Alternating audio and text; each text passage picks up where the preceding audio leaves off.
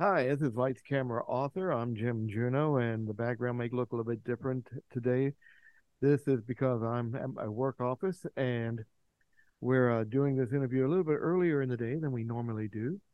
But this is Lights Camera Author, and this is the podcast where we talk with authors who write about TV, Hollywood, entertainment, and basically anything that catches our fancy. And I have with me today a man who has a book on the bestseller list, I believe. Um, it is called Trial. And although it is a work of fiction, you probably have read his work. I would say you most likely you've read his work. Uh, he's had 16 bestsellers. I'm sure that this one's going to be another one. Richard North Patterson, welcome to Lights Camera Author. Thank you, Jim. Now, you, uh, I'm going to address the 500 pound gorilla in the room right away because you uh, you raised some eyebrows with an op-ed you wrote uh, in the Wall Street Journal, and um, now trial. This has been its own trial, getting it published, hasn't it? Uh, it has been, uh, and I should give a little bit of background. So this is going to be somewhat of a long answer, but it will make sense of how I ended up on the front page of the review section of the Wall Street Journal. Um, uh, I have written a novel since uh, 2014. Uh, in between that time, I wrote about 300 uh, uh, essays or columns for national publications centered on politics.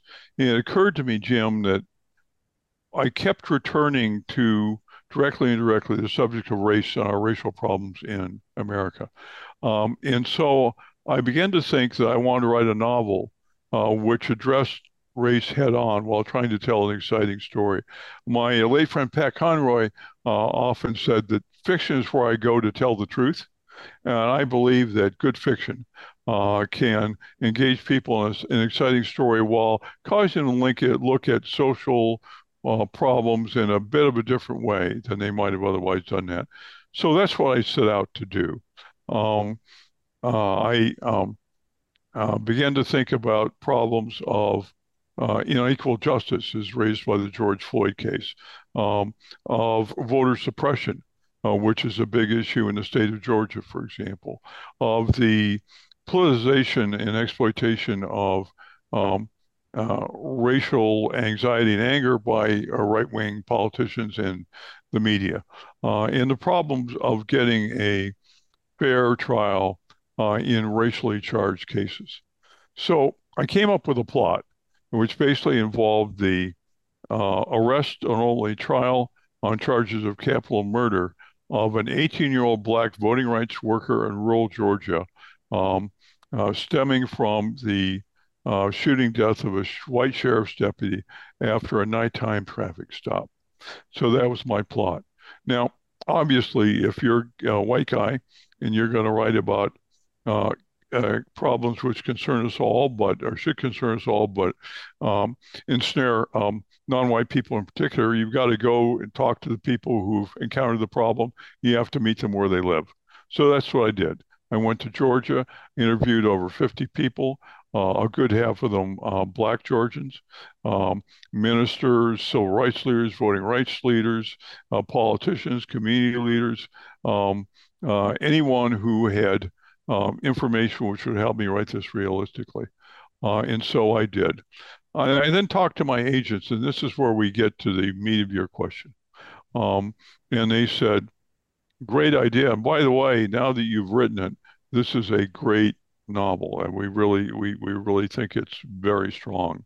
Uh, but you're in a world of hurt because you're a white guy, uh, and you're proposing to write about um, black characters uh, from their perspective, and you're addressing issues which uh, particularly um, afflict uh, Black Americans.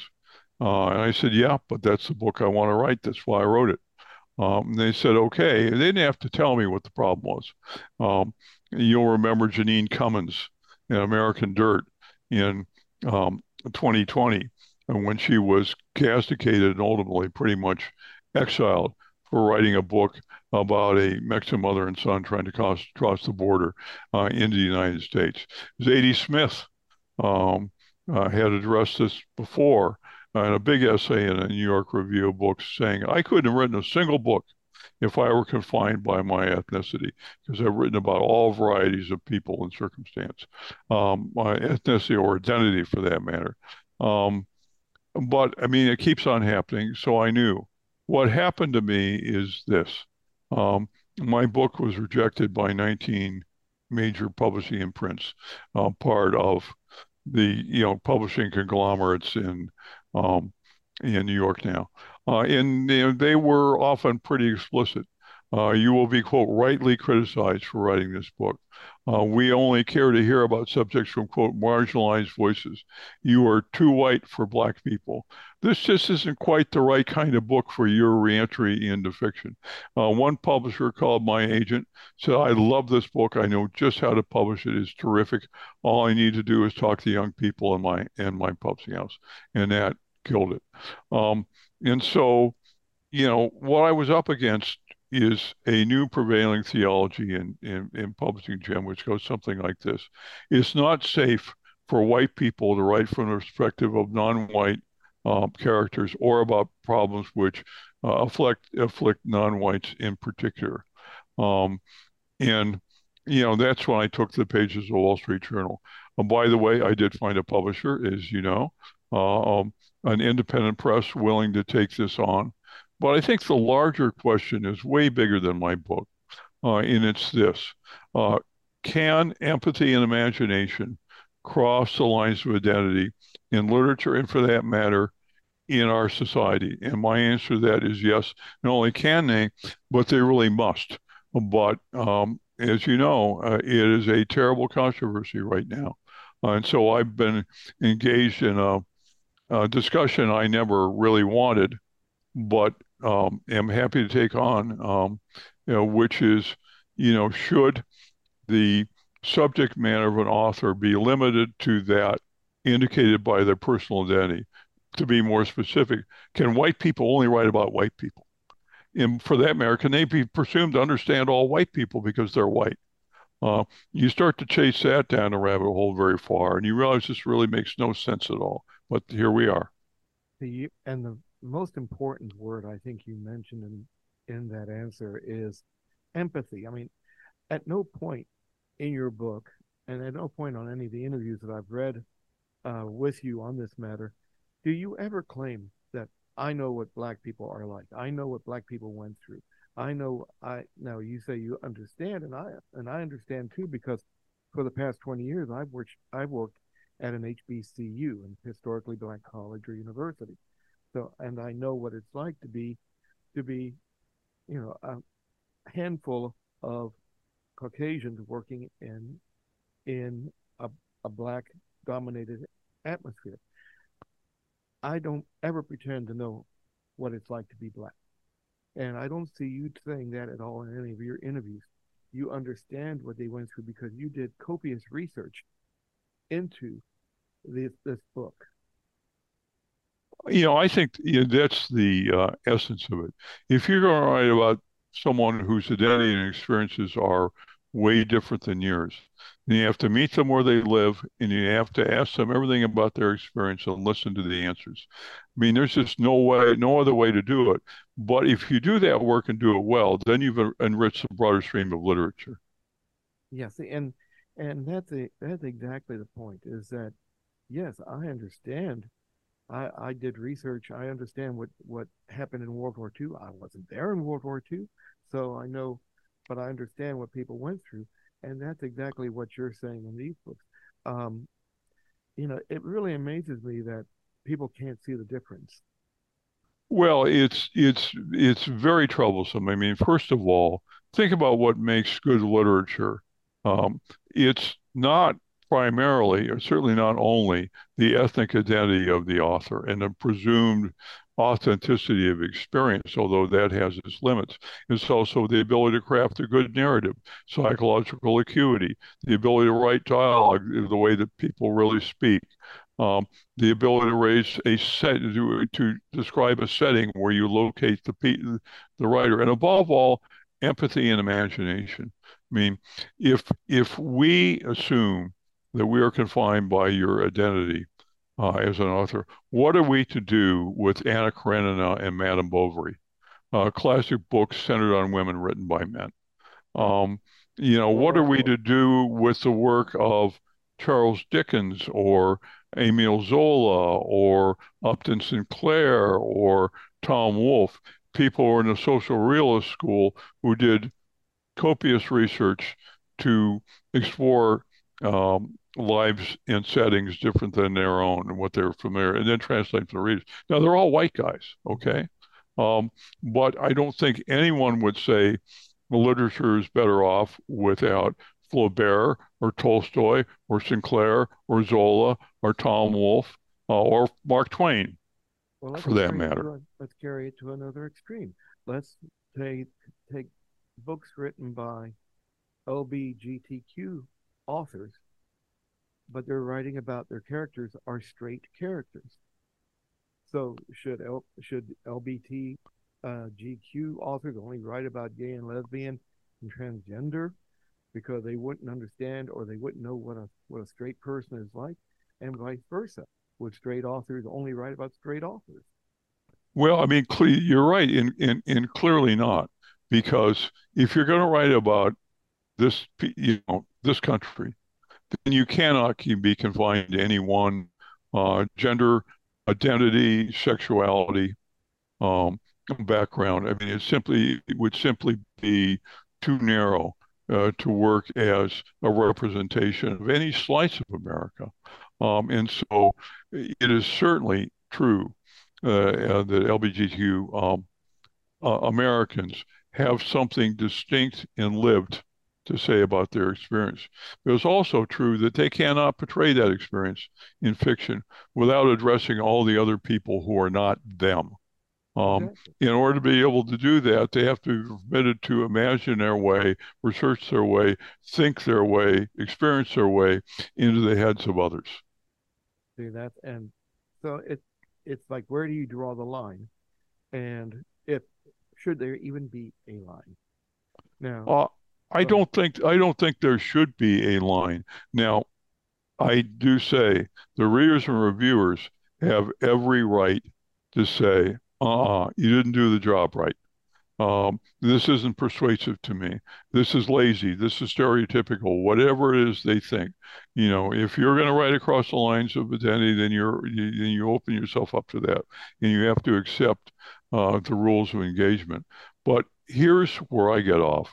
What the preemptive censors are saying, and what they were saying to me, is you don't have a right to write this book, and this book should not be published. We are going to deprive others of the right to make a judgment of this book because we are um, acting as the gatekeepers to make sure that it's never published.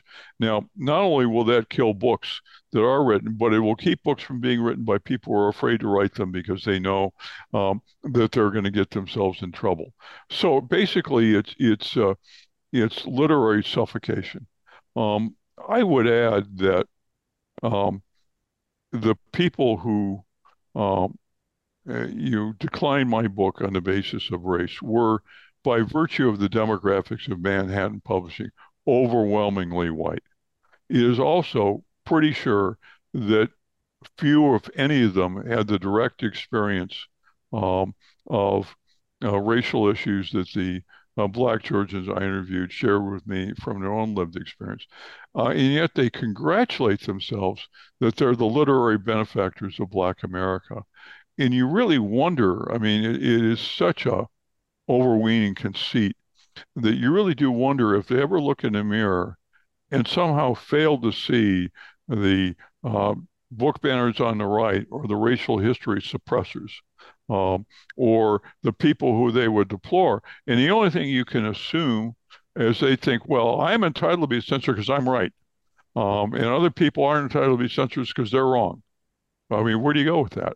exactly. See, and what I don't understand is why it should be an issue at all, because you do have African American authors who you're not going to you're jeopardizing them as well as Caucasian authors. I mean, black people should only write about black people. We had that we had that in movies back up until the 1980s, and you saw where it got us there. I mean, it was like it was like the only African Americans you saw on, in movies or TV were maids or or butlers or you know I mean that and unless it was a what's called a race picture. So we don't want to go back to those days. Well, you know, no, no, we don't. And you know, for that matter, there goes the fiction of James Baldwin. Uh, yes. You know, to uh, uh, you know, to to pick out an example. I mean, I my my view of all this is we don't need a, a black literature presumptively written by black writers for black readers, although it's important for black readers to have authors that they that they can identify with. We certainly don't need a white literature written for white people uh, on the theory that it's arrogant um, um, and presumptuous. Um, kill that um, to um, uh, write about somebody whose identity is different than your own. I mean, that really goes nowhere. We need an American literature which encourages people to write um, across the lines of identity and to do the work necessary to uh, make the literature work. And not only that, it's good for our society. I mean, we're in a terrible, we're in terribly polarized times. And among the things we are, frankly, is racially polarized. I mean, race diffuses our politics. It's one thing that uh, inspired me to write this book. Um, and it is counterproductive to say we're going to divide literature into ethnic neighborhoods and in, in any more than is to say, well, okay, white people, you can't understand black people, so don't even try, um, and vice versa. I mean, you know, we'd be in a world of hurt, and this didn't used to be a problem. Um, you know, it's it's become a problem um, uh, in the last decade, um, and i am going to go out on a limb and say that um, no one can explain to me who is really helped by this, uh, by by preemptive censorship. I mean, it is certainly. It's not like its authors are, are, of fiction are applying for the same job in an org chart. Every book is its own creation, unique to its author and stems from the author's imagination, creativity, and work. Um, it, it, makes no sense to say, well, we won't publish this book, and so some other kind of book by some other, presumably more uh, appropriate author, will be published somewhere else. I mean, publishing is not a zero sum game. It doesn't work that way. Um, and I think, um, you know, there's a kind of feeling that, well, white folks have had it their own way for a long time, you know, so the hell with you. Well, I get it. The white people have had had uh, the dominant place in the society, I mean, American society always. Um, and I get it and believe that we should have more um, uh, black publishers and editors um, and, and more non-white authors. But it doesn't do to say, well, okay, we're now going to start banning uh, white people regardless of substance because they're white. Um, you know, it makes no sense to the broader cause of literature. Uh, it makes no sense to promoting uh, understanding across the lines of identity. Uh, it just it, it, just doesn't work, and nobody has ever explained to me, as I say in concrete terms, why preemptive censorship, uh, primarily on the basis of the author's race, is a good thing. I want to talk about the book. I don't want to. I don't want yeah. To... oh, that. the book is Trial. Now it begins with a young black man coming home from uh, from working um, at a, like registering uh, voters. And if I correct me if I get one of these things wrong because I, I can I got several things going on in my mind right now. But a young black man is on his way home past midnight. He encounters a Georgia sheriff, and one thing leads to another, and the Georgia the sheriff ends up getting killed. Now, you did a lot of research, especially with a, with a group called the New Georgia Project, didn't you? I, I, I, I did. And, you know, to construct this book, as I say, I interviewed a lot of people um, in Georgia from all sorts of points of view. Uh, but I should start by saying that that the mother of this young man who ends up on trial for capital murder is a voting rights leader named Allie Hill, uh, who is the uh, a leading voting rights advocate in the nation, and she's uh, located in Georgia. Um, you know, she's mom.